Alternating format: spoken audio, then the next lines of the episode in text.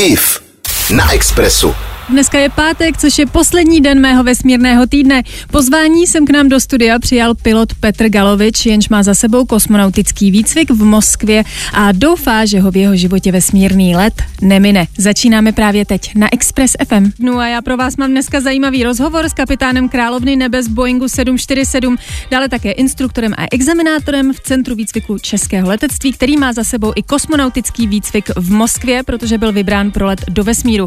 Program se ale nakonec zrušil z důvodu nedostatku financí, což ho sice mrzelo, ale neodradilo a věří, že se do vesmíru v nejbližší době podívá.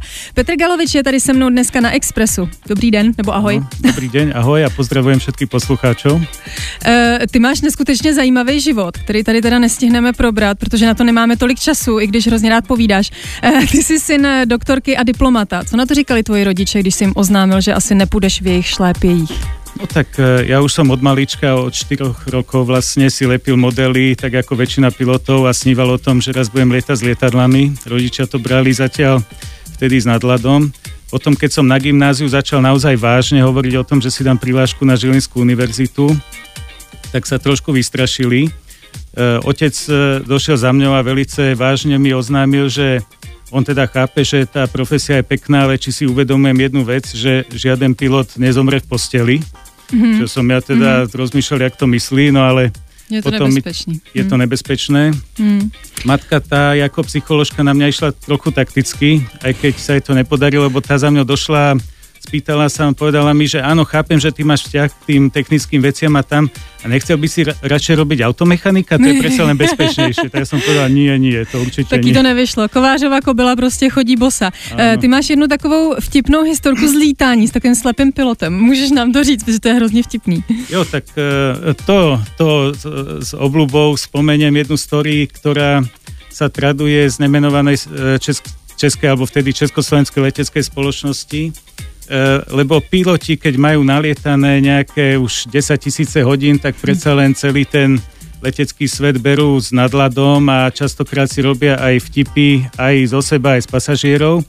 No a jeden kolega práve takto tiež mal takú vtipnú náladu, tak sa dohodol s tou posádkou, s tým kopilotom, to bol kapitán, že si ako vystrelí z tých pasažierov a oni leteli na takom malom 20 miestnom lietadle, kde ten pilot nastupuje zo zadu a vlastne musí prejsť tou kabínou dopredu do kokpitu medzi ľuďmi. Takže ho všichni uvidí. Takže no. ho všetci uvidia. Takže oni to urobili tak, že on si dal čierne brýle, čo väčšina pilotov má so sebou, ale zohnal si takú rekvizitu bielu paličku. No a teraz sa s tým co-pilotom povedal co-pilotovi, ktorý teda väčšinou je mladý chán, takže aj keď nechce, musí poslúchať. Hovoril mu, tak chytíš ma proste za pravú ruku a takto spolu pôjdeme a hlavne nič nehovor. Takže oni takto vošli do toho lietadla, on mal, ten kapitán mal tú bielu paličku a teraz ešte to robil tak nielen, že hľadá ako tú uličku medzi ľuďmi, ale on im ešte aj klepal po hlave všelijak. No a potom akože takýmto krokom došli až do kokpitu No a teraz čakali. A všichni ty lidi nějak utekli, a, že on s tom měl pak problémy. Ten no a tí ľudia teda najprv ako minútu ako nevedeli, čo to malo znamenať, len potom jeden tam, tam stačí, keď je takto veľa ľudí zavretých v malom priestore, tak stačí, keď jeden to spustí a ono to potom ide ako lavina, tak ten jeden tam začal nejak vrieskať, že on sa nenechá zabiť a na to ďalších všetkých 20 sa postavilo a hysterickým krikom vy, vyskočilo z lietadla. Takže ten kapitán nemalo to šťastný koniec, lebo ten kapitán naozaj Mal problémy, potom, mal potom. problémy potom no. disciplinárne a tak ďalej, ale tak ako sa to vysvetlilo, takže nakoniec uh, lietal ešte dlhé roky ako kapitán síce u inej firmy alebo tak. Pri tej Petře, pri... Petře, aby jsme se dostali ještě k tomu vesmíru, jo, ano, protože ano. já jsem to věděla, že jako rád povídáš a povídáš krásně, ale každopádně tady máme jenom omezený čas a uh, o touze uh, Petra letět mimo hranice naší planety si popovídáme už za chvíli, takže zůstaňte s námi na Expressu. IF na Expressu. Stále si povídáme s kapitánem Boeingu 747 Petrem Galovičem, který byl vybrán pro let do vesmíru a uh, absolvoval teda kosmonautický výcvik uh, v Moskvě. Bylo tam 500 tisíc uchazečů a vybrali zrovna tebe, plus dalších asi 12 lidí, že jo? Je to tak?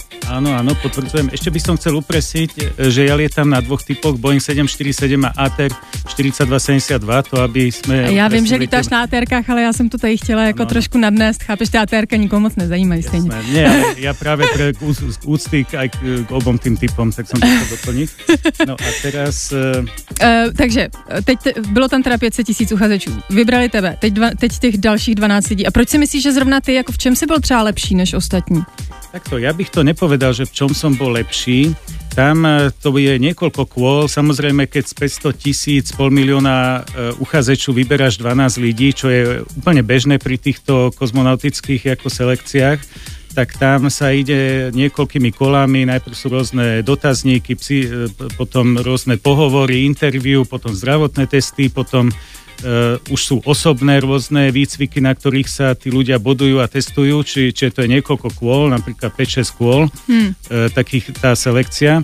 No a uh, úplne kľúčové v tých finálnych kolách bola jedna vlastnosť, čo som si všimol, a to je tímová spolupráca. Mm-hmm. V, tom, v, týchto, v tom vesmíre ako takom, lebo ten vesmír preto ma aj tak fascinuje, že ten vesmír je naozaj plný e, velice tajomných a záhadných vecí. V podstate 90% energie vo vesmíri sa volá buď e, dark energy, alebo e, skrytá energia, alebo e, tmavá energia a proste ľudia vôbec netušia, čo sa tam vlastne deje.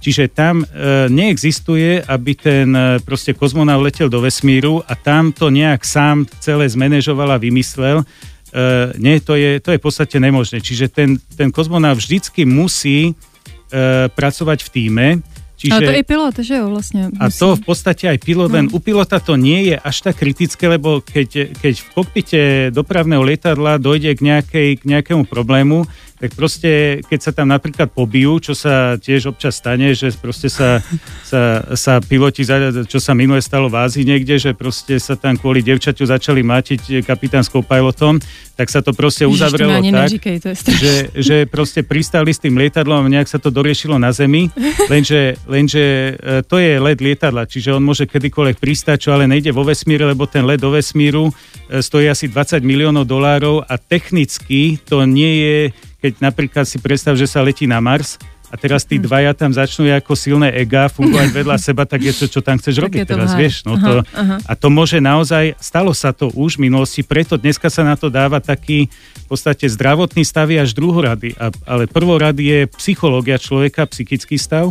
mm-hmm. pretože E, tá, tá misia naozaj už sa stalo v minulosti, že došlo ku konfliktu astronautov vo vesmíre, no a museli prerušiť celú misiu, čiže náklady 20 miliónov dolárov. Aha, takže si myslíš, že to tým, že máš třeba do, dobrou psychiku. Jako Áno, čiže tam, tam nás hráč. sledovali kozmonauti celú dobu, to bolo niekoľko dní, rôzne kempy, kde rôzne tímové e, úkoly sme riešili. No a na základe toho vyšlo vlastne na ten tým, ten start team 12 ľudí, kde naozaj mali overené, že my sme fakt tímoví hráči, čiže nikdy mm-hmm. nepoložím svoj osobný e, profit na úkor týmu ako takého. Ježiš, to zní krásně. Každopádně uh, o dalších nástrahách kosmonautického výcviku, protože se chci dostat ještě uh, k simulaci stavu bez tíže, se dostaneme už za chvíli. Tak zůstaňte s náma na Expressu. IF na Expressu. Stále si povídáme s pilotem Petrem Galovičem, který uh, absolvoval kosmonautický výcvik v Moskvě. Uh, já bych se chtěla zeptat, uh, jestli tam byli třeba někteří, kteří ten výcvik nezvládli. Víš, že byli vybraný a pak to prostě stejně jako nedali? Up, pardon, ja som ti nezapla mikrofon, už, si, už, dobrý? Áno, môže? Áno? Áno, tak mali sme tam e, prípady, bolo nás tam vlastne celý ten tým so mnou bol 13 ľudí, alebo 14 teda, aby to nebola tá 13. No a zo 14 štátov Európskej únie. No a boli tam naozaj, lebo tam je, tam to, to, to niekoľko týždňov vlastne prebiehalo ten výcvik, bolo to pri Moskve, jak je hviezdne mestečko, kde sa v podstate na všetky misie trénujú aj kozmonauti ruskí, aj astronauti, aj e, kozmonauti z Európskej agentúry.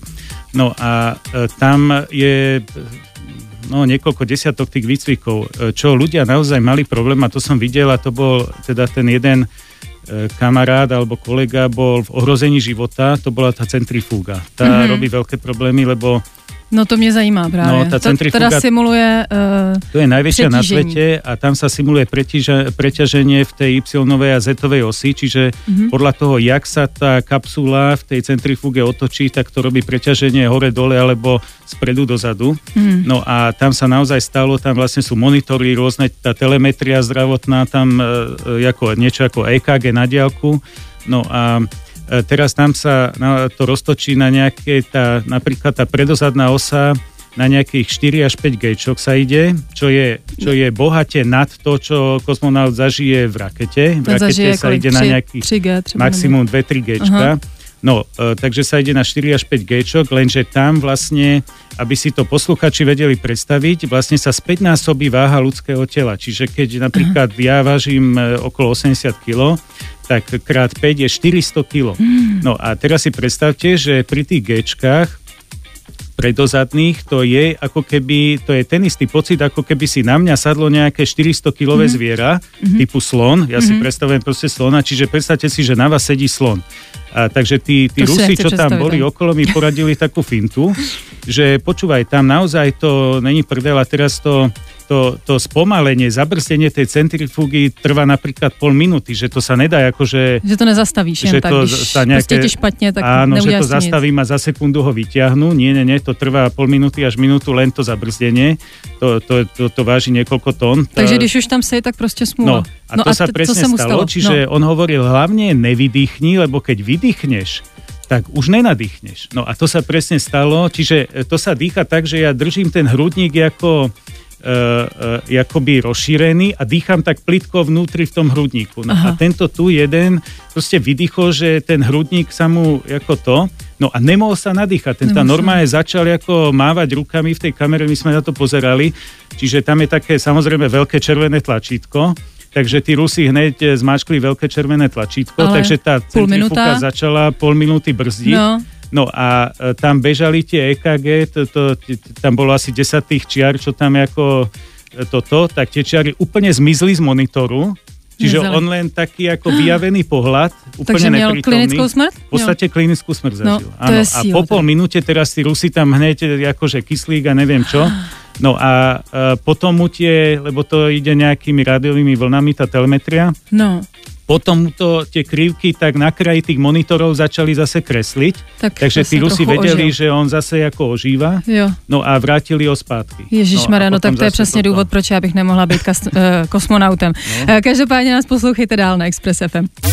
IF na Expressu.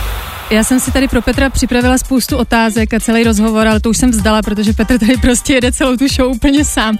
A před chvílí jsme si povídali, eh, což jste neslyšeli a chtěla bych, abyste to slyšeli, o vestibulárním výcviku, je to tak? A o tom, jak to bylo nepříjemné, můžeš nám o tom něco říct? Áno, áno, to sme sa bavili, že ktorý by som hodnotil asi ako najnepríjemnejší výcvik v tom hviezdnom mestečku, tak tu bych povedal, že jednoznačne by viedol asi vestibulárny e, výcvik. A No. ten, to je vlastne adaptácia organizmu na bezvalový stav vo vesmíre, kedy uh-huh. e, pokiaľ to trvá týždeň, dva, napríklad nejaká misia na raketopláne, alebo jak Elon Musk teraz lieta, že na Mhm. dva, na tri dní, tak si kozmonaut dá, ta, alebo astronaut dá tabletku a, a vlastne utlmí ten, ten celé to centrum. Takže Takže- nemusíš dát ten výcvik vůbec, Takže vlastne oni nemusia ten výcvik Nemusí, robiť. aha. Áno, dobre, dobre. Aha. Vidím, že už začínaš byť polovičný kozmonaut. no jasně, no. úplně, já můžu letět zítra. Áno. No, um, no, lenže keď sa letí na mesiac, na pol roka, na rok a tak ďalej, čo je vlastne tie misie na vesmírnej stanici, Mhm. mm-hmm. tak tam toto nejde urobiť cez tabletky, čiže tam sa mm-hmm. naozaj e, musí vytrénovať ten vestibulárny systém na ten bezvalový stav. A funguje to tak, že je na to taká špeciálna stolička alebo kreslo, kr- kreslo pre hostia, ktoré sa otáča v ale presne stanovenej vlastne úhlovej rýchlosti. No a do toho pípajú také zvuky a ten kozmonaut musí vlastne hlavou buď dopredu, dozadu sa tak nakláňať, ale presne v koordinácii s tými zvukmi. Alebo nakláňať tú hlavu doľava, doprava. Čiže veľmi primitívne, jednoduché, trvá to čo len 5 minút To alebo zní, 10 to zní v minút. pohodě, jako Čiže každý si povie, hlavu. však čo, what's, No. what's the big deal, však to je brkačka. No, lenže tam dojde k istému efektu, že sa vlastne vo vestibulárnom aparáte, ktorý je v uchu, Aha. tam je taká tekutina, na základe ktorej to telo vlastne vie, kde je nebo a kde je zem. A keď to presne takto sa urobí a trvá to, stačí, keď to trvá pár minút, tak tá tekutina sa v podstate roztočí v tom, v tom aparáte v uchu. Proste zblbneš ten mozek a on Čiže neví, kde zblbnem ten No. mozek a ten mozek e, nevie, kde je a vznikne efekt, ako keby vás e, niekto chytil, e, priviazal na špagát a roztočil obrovskou rýchlosťou na konci to toho je strašný. špagátu. Čiže tam sa tak roztočí hlava e, vlastne v, v mozgu toho, alebo v uchu toho astronauta, že, že dojde k totálnemu v podstate kolapsu e, úplne vnímania, kde je nebo, kde je zem, ten človek nemôže chodiť, nemôže nič.